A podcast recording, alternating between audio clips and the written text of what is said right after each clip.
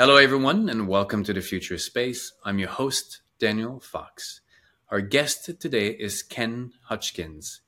Ken is the co chair of the Off World Approach for the Hague Institute for Global Justice. For many years, he was the Director Office of Space and Advanced Technology for the U.S. Department of State and the U.S. representative for the UN Committee on the Peaceful Uses of Outer Space.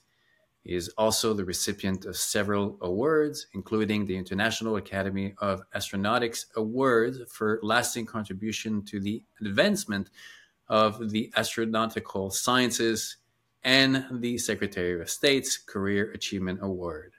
Ken, welcome to the Future Space. Oh, it's a real pleasure, Daniel, to, to join you. I look forward to our conversation. Me too. Me too. There's like such interesting work that you're doing with the Hague Institute and the culmination of a lifelong uh, uh, career. But before we get there, could you share with us three words that for you capture the essence of space? Uh, disruptive in a in a positive sense, um, opportunity, and universal. And there are many aspects to that that I'd love to talk about. Absolutely. Were these? Do you think that? I mean, you you've been in the industry for a long time. If I had asked you the question 20 years ago, would space be these three words, or if they have evolved and changed over your uh, your career? Uh, but they probably not. I don't think those. I would have picked those three words. I think maybe it would have been more you know, awe-inspiring and and you know things like that because there was so much going on. You know, when I joined uh, the the federal government, uh, there were three remote sensing satellites: Landsat one, two, and three, and a handful of meteorological satellites. And the space shuttle hadn't been launched yet, and I mean we had scientific missions. Uh, so things have changed radically um, since that time, and I and I think that the three words I chose was more kind of capturing the evolution of the the space enterprise over over the past 40 years and where we are now.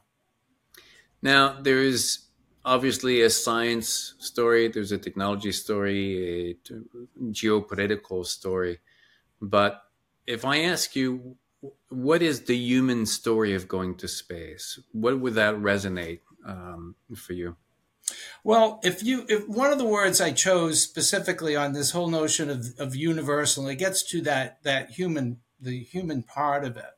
Uh, obviously, you you can you can point to things that are directly relatable to the average person on the street, whether it's a cell phone using satellite navigation and and, and communications, or it's getting a, uh, nice pictures of, of the Earth, or or watching storm systems but what I'm what I'm seeing now, and what I'm thinking more and more about in in that regard, is kind of the cultural part of of space. And what what the when I say universal, what do I mean? I'm I'm looking at the idea that if we're going to move to a global space economy, that means everybody is going to have to be be part of that. So, you know, why I asked the question, why aren't we inspiring carpenters and plumbers and electricians to want to be in space because we're going to need all of those types of, of skills.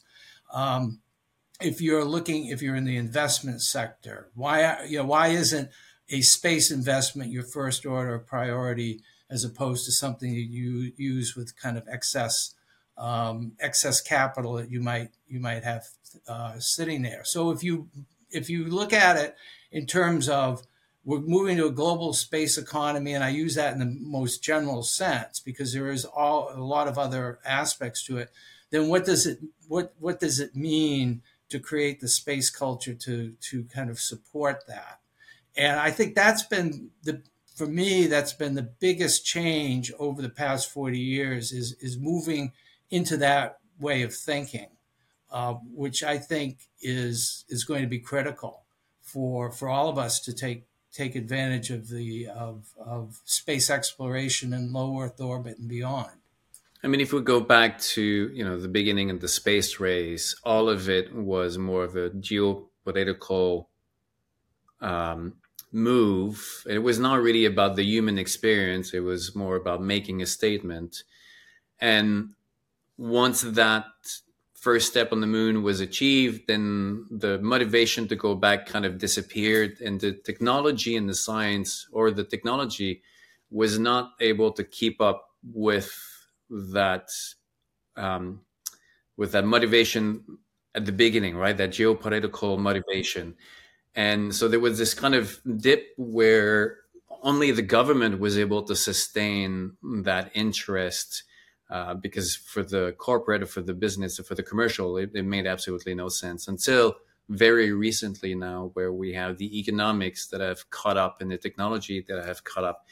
And now we can look into the next phase. How do we transfer the human experience from the planet from on the planet to in low orbit or beyond because great there's there's a science component there's a technology that's going to be fun but if we want to look into going beyond there's a human experience that we need to bring and you were talking about the carpenter and everything that that composes the the human experience on earth has to migrate up there and in the same way that you know back in the, the days of the great migration from europe to north america at the beginning you had the explorers it was resource based right? The, the thing that motivated these country the, these countries a kingdom to to invest was because they needed resources and new territories. And it was really rough at, at the beginning but ultimately for the people to come it was the promise of continuing or starting fresh from where they were and giving them the opportunity to to be human and and and to to expand. And this is obviously the the goal that we have moving beyond the silo of what the space industry has been for so long now expanding and i'm i'm really happy to see companies like prada that are getting in, into that narrative and where Axiom, all the, the these these indiv- these um, brands or these actors that usually are not connected to it yeah, definitely. Now, what what's interesting um, when you were talking about the geopolitical aspects of, of space, when I was at the State Department, you know, space was viewed as a as a tool of foreign policy. When we had heads of state come to the U.S., the first question is what what agreements can we sign? And it was you know the totality, obviously, of those were things that NASA could do with other countries. But the real change was when was with the fall of the Soviet Union, and with that, you know, the at least for the United States, we made a decision that we would open up the launch market to to Russia, which which meant that the, you had people had more and more opportunity to get stuff into space, and that really, I think, changed the landscape radically because systems like Iridium and Globalstar uh, were able to launch, I'm using them as an example, from the Soviet Union. Uh, before that, they didn't have that opportunity. And you, so you had a, a lack of, of capacity to launch things into space. So all of a sudden, companies looked at this opportunity. I can start launching things. Universities be, began looking at that that opportunity to build small sats, launch them from from Russia. And I think that that that opened up all kinds of opportunities, which was the other other word I had chosen, opportunities to to do things that you you were constrained from physical limitations. When I say physical, either foreign policy limitations or just the fact that there weren't enough launch, there wasn't enough launch capability to get things up, and you were always uh, in the in the queue, and the people that paid the most for, for launches were the were the first to get up there. Uh, so now you have this. Uh, uh now you have a wide open uh, capability or capacity for people to get in, into space, which then begins the the whole process of new things coming up and then new opportunities. So you mentioned Prada. I mean, Prada was not going up on the International Space Station. Uh, you know, people were not looking at those those types of activities. I mean, there might have been a, a few isolated incidents, but uh, you you don't have a business plan now being developed that is based on being able to get into space, and and it goes beyond that whole issue of spin-offs. You know, everybody's familiar with the Tang drink being used on by the astronauts or Teflon or things like that. Now you have people they're able to say, I'm going to build a business plan on something I want to do.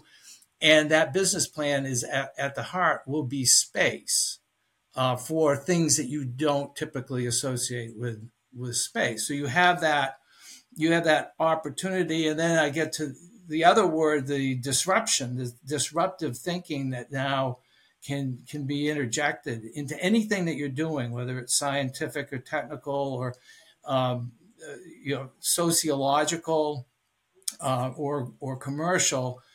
Now you have a, an entire capability up there that you didn't have before, and that whole notion, as you alluded to, the you know a migration from Europe, uh, you know across the oceans to to the United States. Uh, you know, a lot of people are thinking in those terms uh, about about space, and and will will that be open for again the average person to to go up into space beyond just going up and enjoying it for a few minutes and then coming back, but actually staying up there for an extended period of time, which again opens up all new a whole slew of other opportunities that that uh, that we aren't even uh, cognizant of today. And, and obviously, we're not talking like these things are not going to happen in 25 years. We're not talking about an entire society that lives in low orbit, we're talking about the direction that the humans, that our species is going and taking. I mean, the, if we make the parallel of the migration from Europe to America, it took you know several hundred years until new economies were in place and the average person was also present. So when when we when we talk about that vision of the future, it's a it's a obviously a long term a long term uh, reality, but we have to talk about that long terms so that we can establish the short term foundation to shape the narrative. And this is where you are with the Hague Institute for Global Justice and the off-world approach is there's well there's again understanding of what needs to be done on the technology aspect of it the the the politics the legal aspect of it and the the legislation aspect of it are still missing right? Some the i think the the the the last big agreement that we have goes back to 1967, the outer space you know agreement back in the days where the Concorde was just you know uh, conceptual, and now we have the Artemis Accord, who out of you know out of all the countries on the world, there's only 39 I think who have signed, and China and Russia are not part of it, and now the Hague Institute for Global uh, Justice with the off-world is trying a little different approach. Can you share with us what what is the philosophy and the work and the, the mission of uh, what you're uh, working at? You know, the space enterprise was, you know, was a government monopoly for for decades and decades, and now it no longer is. So if you accept that notion that the commercial sector, or I'll use the phrase civil society, is driving the space agenda, and that we're moving to this global space economy, then we we had decided that we need to look at a new paradigm in thinking in terms of governance. Now, uh, you know, a lot of people get very antsy about governance and uh, are we going to be negotiating new treaties and, and regulations and all of that, which is which is all part of the equation. But it's more what are going to be kind of the fundamental rules that that are are cross cutting for no matter what you do in space. And with the off-world approach and the um, the Washington Compact on norms of behavior for commercial space operations, a document that we've we've developed, and I'll just put a plug in for. We have 130 uh, signatories from around the world uh, from civil society signing on to it. What we wanted to do is suggest that maybe now is the time for civil society to uh, invest in kind of the intellectual firepower that's going to be needed to drive humans in, into space. And we've also, you know, we also took the view that we can't wait for governments to come to those decisions because of variety of things. There are priorities that governments have. There are the geopolitical situation, but the space enterprise is not going to wait for those things to be resolved. So if if governments aren't keeping pace with technological developments, with the commercial developments, then you have a decision making vacuum. And why not have civil society sit down and say, these are the things that we believe are important, and this is how we want to behave. And if they translate into domestic or international instruments, that's good. But we want to use these things as a point of departure. And those kind of fundamentals that we've incorporated in the compact is transparency, predictability, um, interoperability, and, and sustainability. And then from those general concepts, no matter what sector you're in, various things can flow down from there. So the compact is universal in the sense that it's applicable no matter what you're doing in space. Um, it it um, it's not focused on one sector or another. So it means that the there are principles here that everybody shares, no matter what it is that you're doing. And then if in a particular sector you believe there's more work that needs to be done, then you certainly can can pursue that within the framework of of the compact. But it really is a, a different way of looking at this, and it and it's going to really require a mind a, a change in the mindset of um, of, of that whole notion of, of governance, and that is, you know, who who is going to be sitting at the table? Uh, is it going to be the civil society sitting at the table and the government's observing, or is it the government sitting at the table and civil society observing. We we think both can happen, and where they intersect, uh, that that's a good thing. So it is it is kind of an exciting.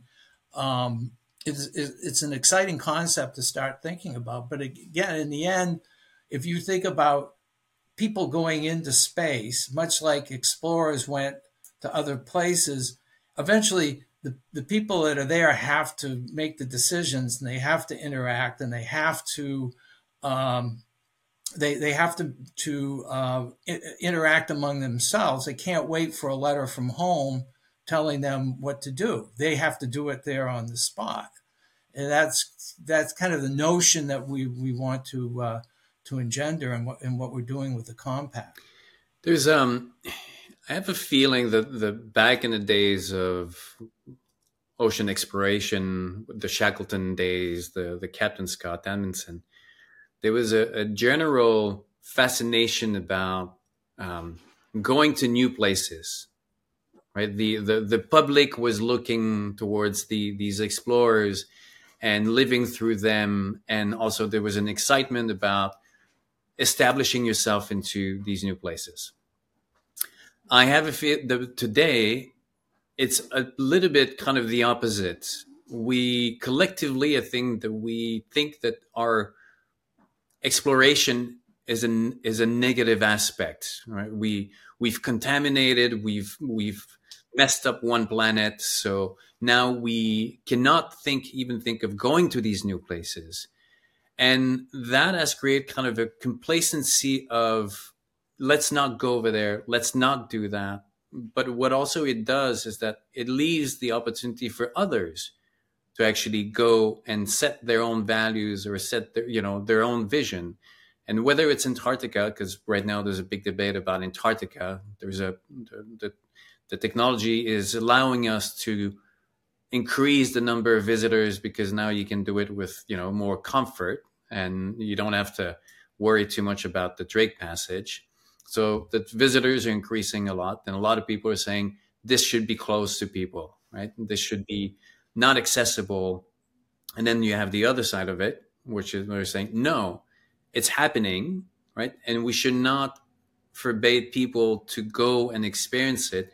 Let's figure it out more how to manage the, the development and the growth so that we can have national parks, we can have places you can go, but you cannot close the gates, right? Once these things are going. And it's the same thing for space. It is going. China is going. Russia is trying to grab its its its uh, glory days again. But China is the big the big player in this, and you have all these other countries. And if we're not being an active leader in shaping that narrative, then others will create that story or these values or these principles, and that might actually come at our own expense. And this is where like we have to reconnect with that the the the the the, the, the work that is needed even in our democracy i think that we've taken you know we're talking a little bit earlier we've we're taking our society for granted we we think that now our, our institutions our rights you know there's not a lot of work that needs to be done they're they're coming to us but it's the opposite being a citizen into a, a democratic or eh, in a society demands and participation.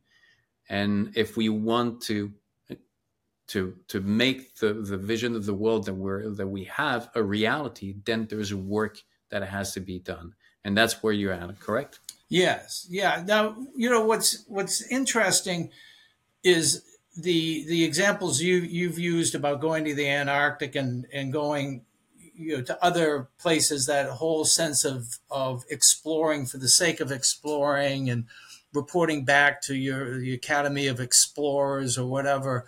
Um, you're, you're right. A lot of that was just the idea of doing something really, really exciting that will catch the general public's attention once you get back from your two year uh, tour through Africa or, or, or whatever.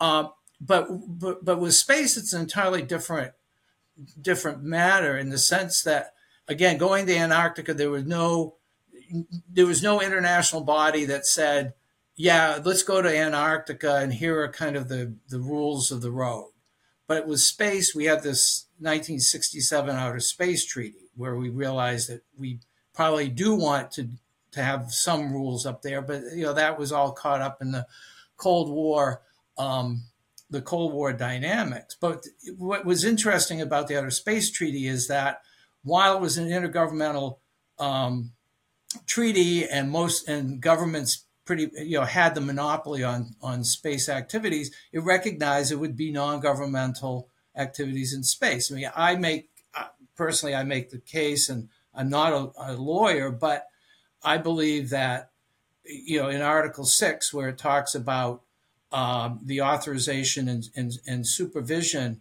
of, of national activities in space, including non-governmental entities, all but said we we expect we want non-governmental entities up there. Now, at the time, there, there would have been there was a big debate between the western, the east, and the west about you know private property, private enterprise, and and and things of the, of that nature. But yeah, in essence, the government said anybody can go to space.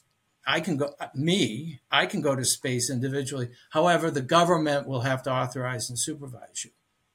Now, th- this is a this is a really interesting dynamic because while the treaty says everybody has access to space, in essence, your biggest limitation is your own government because your own government can say no, you can't go to space, or you can go except under all of these under all of these conditions. And so you so you're going to have to strike this balance between the desire to explore uh, the desire to do different things going into space but you still need you, you need a launching state and there are only a handful of those currently in um, in the world. And then you need your government to say yes i authorize and i, and I supervise this. Now where it where i see a difference is that um, the excitement of seeing somebody go into space is is still exciting but it it has a, a certain shelf life to it so in my view, what's really driving our push to go into space is the economic opportunities that are arising. Um, and so th- this is going to be another dynamic, which is what what will be kind of the universal driver to, to go into into space. Uh, now, some people argue it's to escape planet Earth because we've we've messed things up here. Maybe maybe we can get it right if we go to go someplace else. I mean, that, but that's only that's only shifting a, a problem from one ge- geographic location to another. It doesn't necessarily solve the problem. Others will say we want to go to space because we want to learn more about the origins of the universe and, and all of those things. But in the end, when you look at it, people want to go into space because they see it as an economic and societal opportunity. And this is, for me, the really interesting part of it because it's it you don't need um, a grant from the king to go to space. You don't need anything other than to say, I have an idea, I can build something. All I got to do is find a launch a, a, launch vehicle and get a and get some licenses. So where where I think the the um, where, where I think the most interesting work is going to be done is under what conditions will that you know will that occur? And do, are we going to have um, a unified set of principles for large operations in space or is it going to be country by country? But again i come back to well shouldn't civil society which is the one that really wants to do this shouldn't they ha- have a role in putting all of that together, and then let the governments um, sort through how they how they react. Uh, which is is for me, it's fairly fascinating study in in uh, in a whole bunch of, of of issues. Yeah, it's at the end of the day, it's all about, like you just said, opportunities. What I mean, there, there's obviously the a lot of philosophy conversation, but when it comes down almost to the basic needs of of humanity, can I is over there representing giving me more opportunities that I have here? Am I willing to risk the energy or the effort for what I can get, you know, over there? And then for some, you know, the the, the promise of something better will oversee everything. So it's it's that's that's what these new places are always offering. When people when people come to me with the idea of oh so now we're going to go and mess up another location you know another place after earth well i'm like listen every single child when they leave the house want to do better than their parents. It's not like the parents were waking up in the morning trying to do bad things on they do they do what they can with the tools and the knowledge and, and with their own you know back baggage uh, baggage and, and history. And then hopefully they're able to create children that will go on and not repeat the same mistake but the children will make their own mistake and then you know life continues.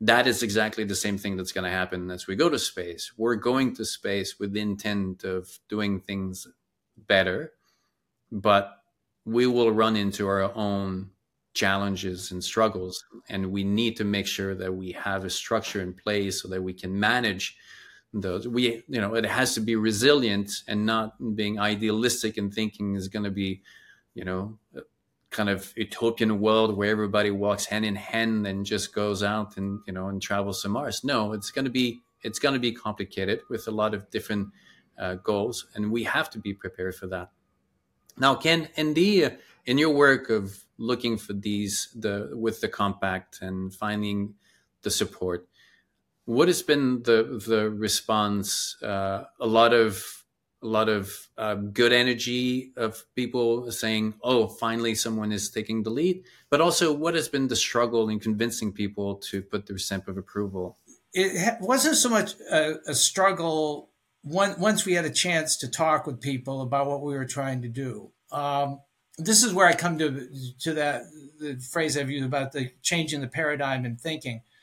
Uh, the fir- the first reaction many times was, well, the, you know, the UN outer space committee will take care of this, or um, or the ITU, or you know other large intergovernmental bodies. So why why is this different? And and so you know we, we again we're explaining now is the time for civil society to step up to the plate and take responsibility for how we behave in space. It's not simply saying there's a problem, you, the government, solve it. And when they don't solve it, then we complain you haven't solved it. Or when they try to solve it and it's not what we want, then we complain to them. And eventually they, the government just throws up their hands or just says, okay, just live with, with what we've done. So it was more, why aren't we just putting these things down on paper and why aren't we having kind of a, a collective view of what we think are, are the fundamental things that are important for, for us to be able to succeed. Uh, that, that and, and many times um, you, you had that uh, you, you had that thinking with people, you know, like my age, who, who had, who had come up, you know, over the over the decades in the in kind of the space space arena. The the younger the younger entrepreneurs, when we talk, uh, they they kind of embrace this idea because for them it was we are I'm I'm really focused on getting financing for the widget I want to build and all the other things, but I didn't realize at some point I've got to be spending money on not building something, but on taking care of paperwork. Now, I, am using that as shorthand, but basically having to deal with the range of things that they would be required to do in order to to to um, be in space. And so I think that that that was kind of one of the, the, the big challenges was getting over that hurdle that this is not another kind of intergovernmental exercise. This was going to be driven by by civil society, and civil society has to take responsibility for doing these things.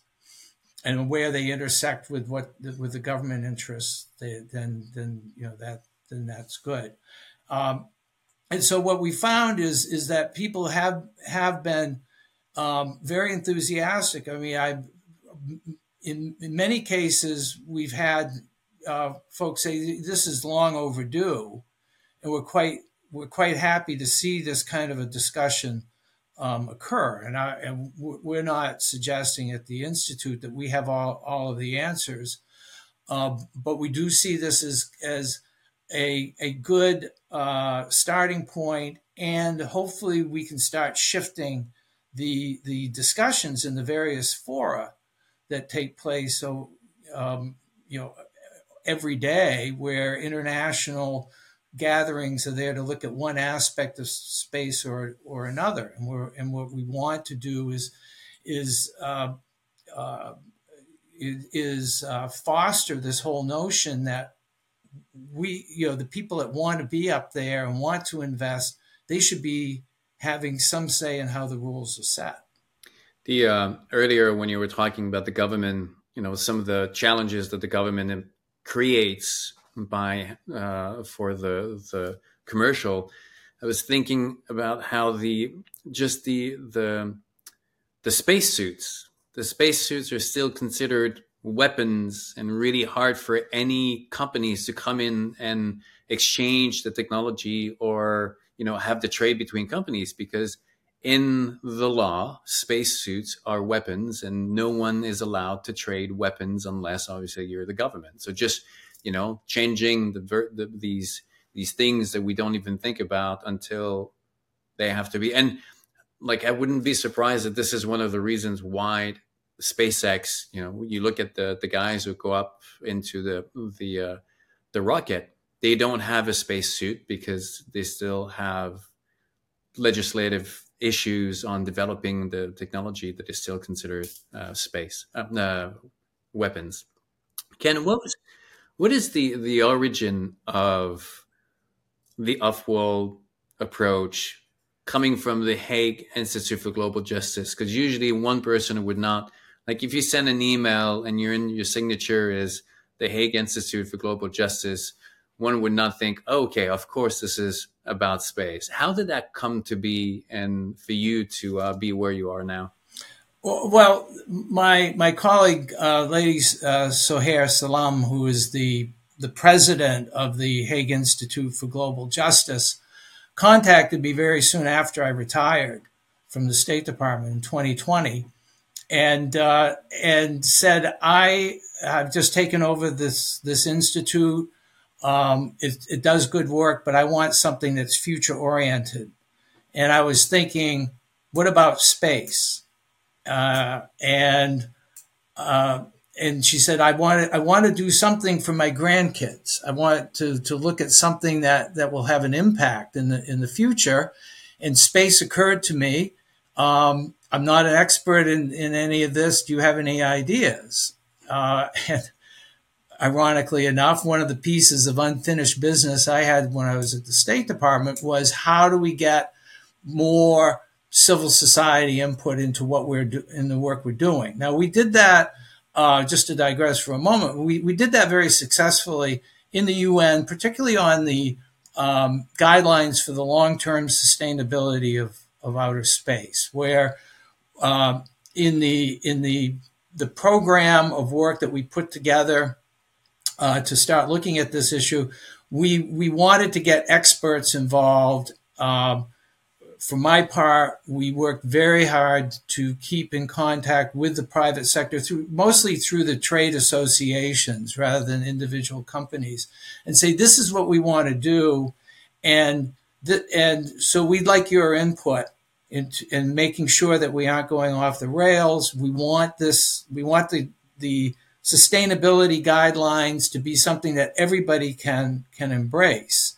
Uh, it took a little work to do that, but you you've seen the success today of the uh, of the guidelines, and uh, you know I just listened to the webcast of the S and T subcommittee uh, and their and their working group um, on long term sustainability guidelines, and it's really it's quite incredible to see how far uh, how far we've come you know come with that, and so the, I wanted to take that experience and, and using the Hague Institute as a platform for that was was was ideal. And you know, Lady Sohair and really uh, was was quite visionary in, in in recognizing that we could take that that institute because it is an international non-governmental organization, so it's a permanent body that has staff and everything else. So you can do follow on work that you don't get with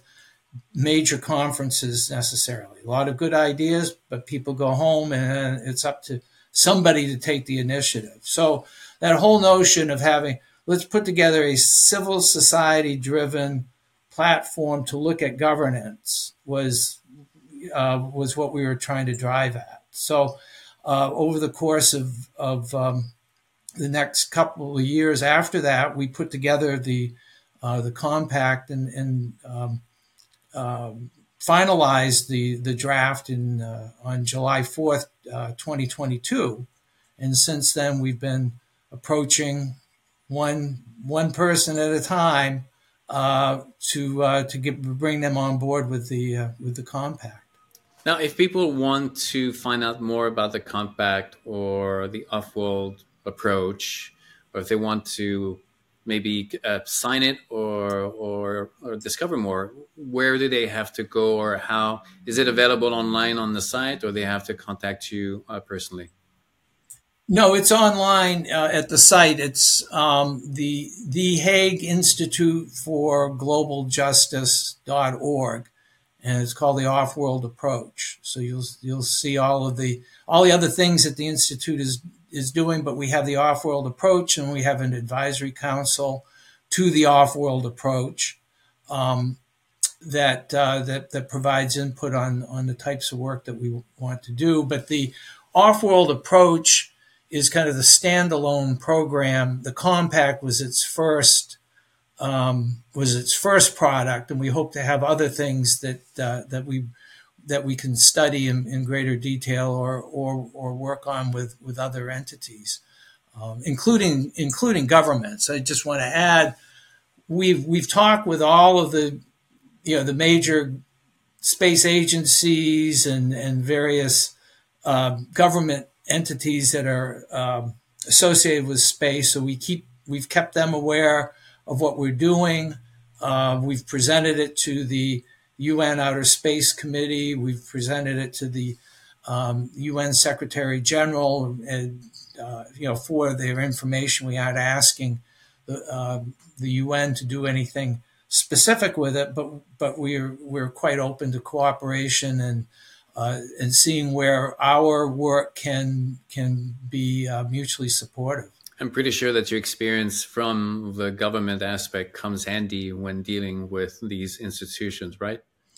yes, yes, it it it, it does. I mean, we don't have governments have not necessarily endorsed what we've what we've done, but the other the other interesting thing about what we were trying to accomplish as well is at the international level, the issue of sustainability of space and good behavior in space takes on uh, it, it's not surprising takes on a hugely governmental flavor to it.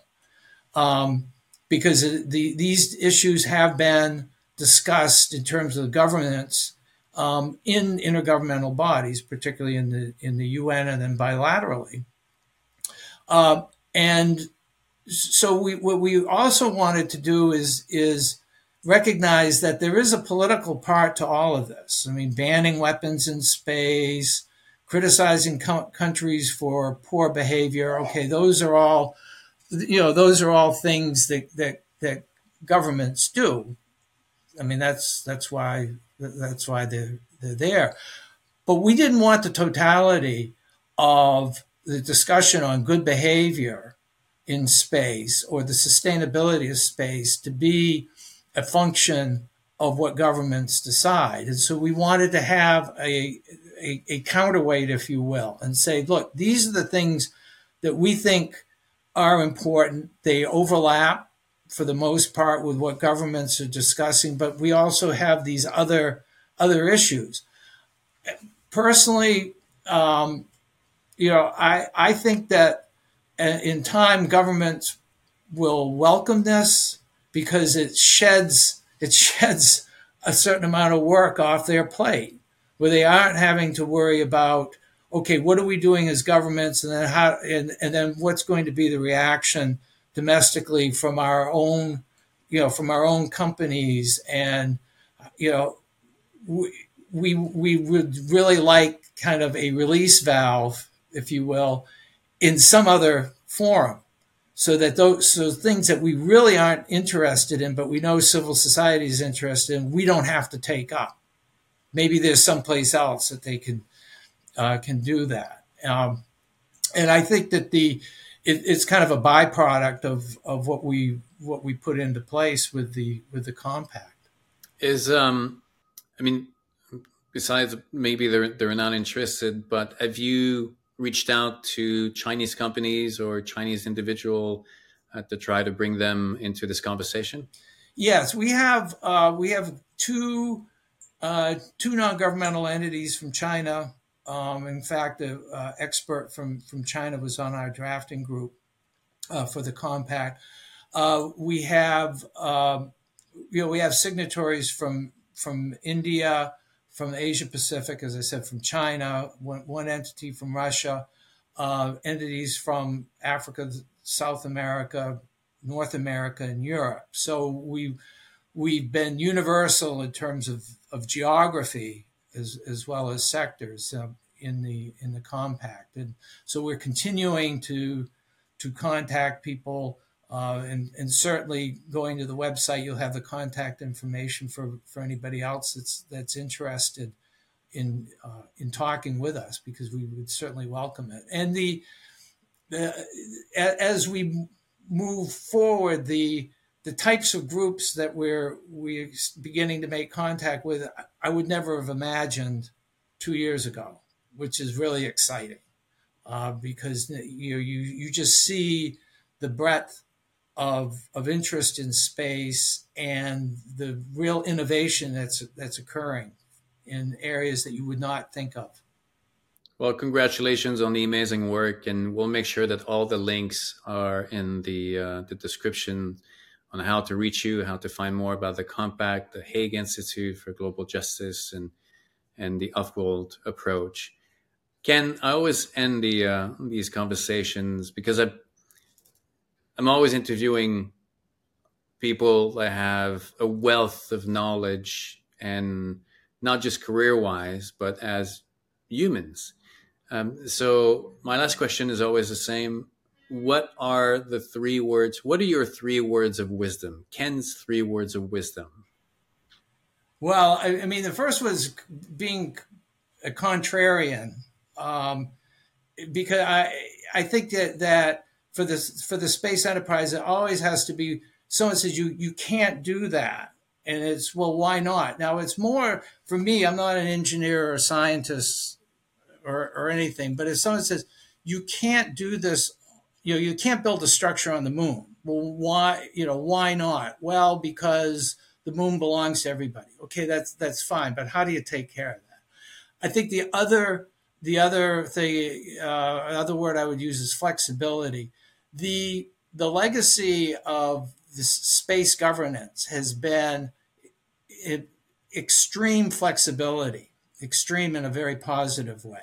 There's a problem internationally, and we've solved it through treaties, through informal coordination mechanisms, through associations, through bilateral agreements, through multilateral agreements among a small number of countries. Uh, I think you're going to need that flexibility in things like insurance, in finance, and I think that that's really um, that's really going to be um, um, crucial in the in the in the future. And then the other one is just imagination. You know what what is it that I can do? Again, going back to the carpenter, the plumber, and the electrician. Why aren't you know why aren't we getting in, into the vocational and technical institutes here, at least in the United States, where I've advocated for this, explaining we need way down in the supply chain people who make space their their their profession and it's they you may never go to space but you're going to build things for it and we'll probably need a plumber up on a space station someday or an electrician or a carpenter or or a welder on the on the moon putting things together so that, that those are kind of the things i would i would keep in mind uh, or I do keep in mind as I move forward. Well, great words of wisdom. Um, I always make a, an effort to uh, point the difference between can't and doesn't work. Can't is like there's no longevity to it. There's it's a it's a point of either opposition or or direction, but there's there's no manual of instruction. Like it doesn't it doesn't lead to anything as opposed to it doesn't work, well, then the problem is a solution, right? It, if it doesn't work this way, then you can work some other ways.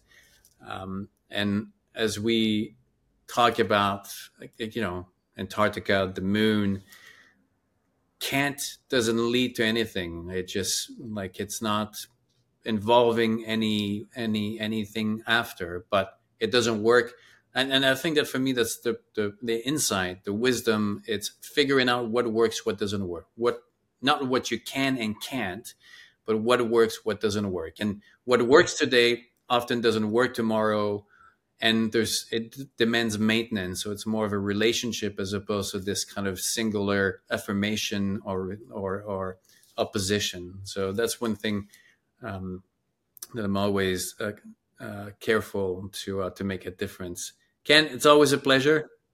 Thank you so very much. And I'm looking forward for our next face to face, whether in DC or on the road. Uh, but I'm looking forward to see the compact and the uh, the Offworld approach grow and the message to um, to continue to influence the work because obviously it's a it's a value proposition. You know, it's a it's a foundation build of values and principles and how we want to shape the future and uh, your work and uh, with uh, Lady Sohair is uh, commendable. Thank you. Yeah, well, thank you, and thank you for being part of the compact, which is uh, which is really great. And I, yeah, look forward to to uh, talking with you again. Excellent. Thank you, Ken. We we could do this for three hours. Yes, we sure can. With uh, with uh, maybe two bottles of wine then, but yeah. yeah. Bye, Ken. Okay. Bye bye. Thank you.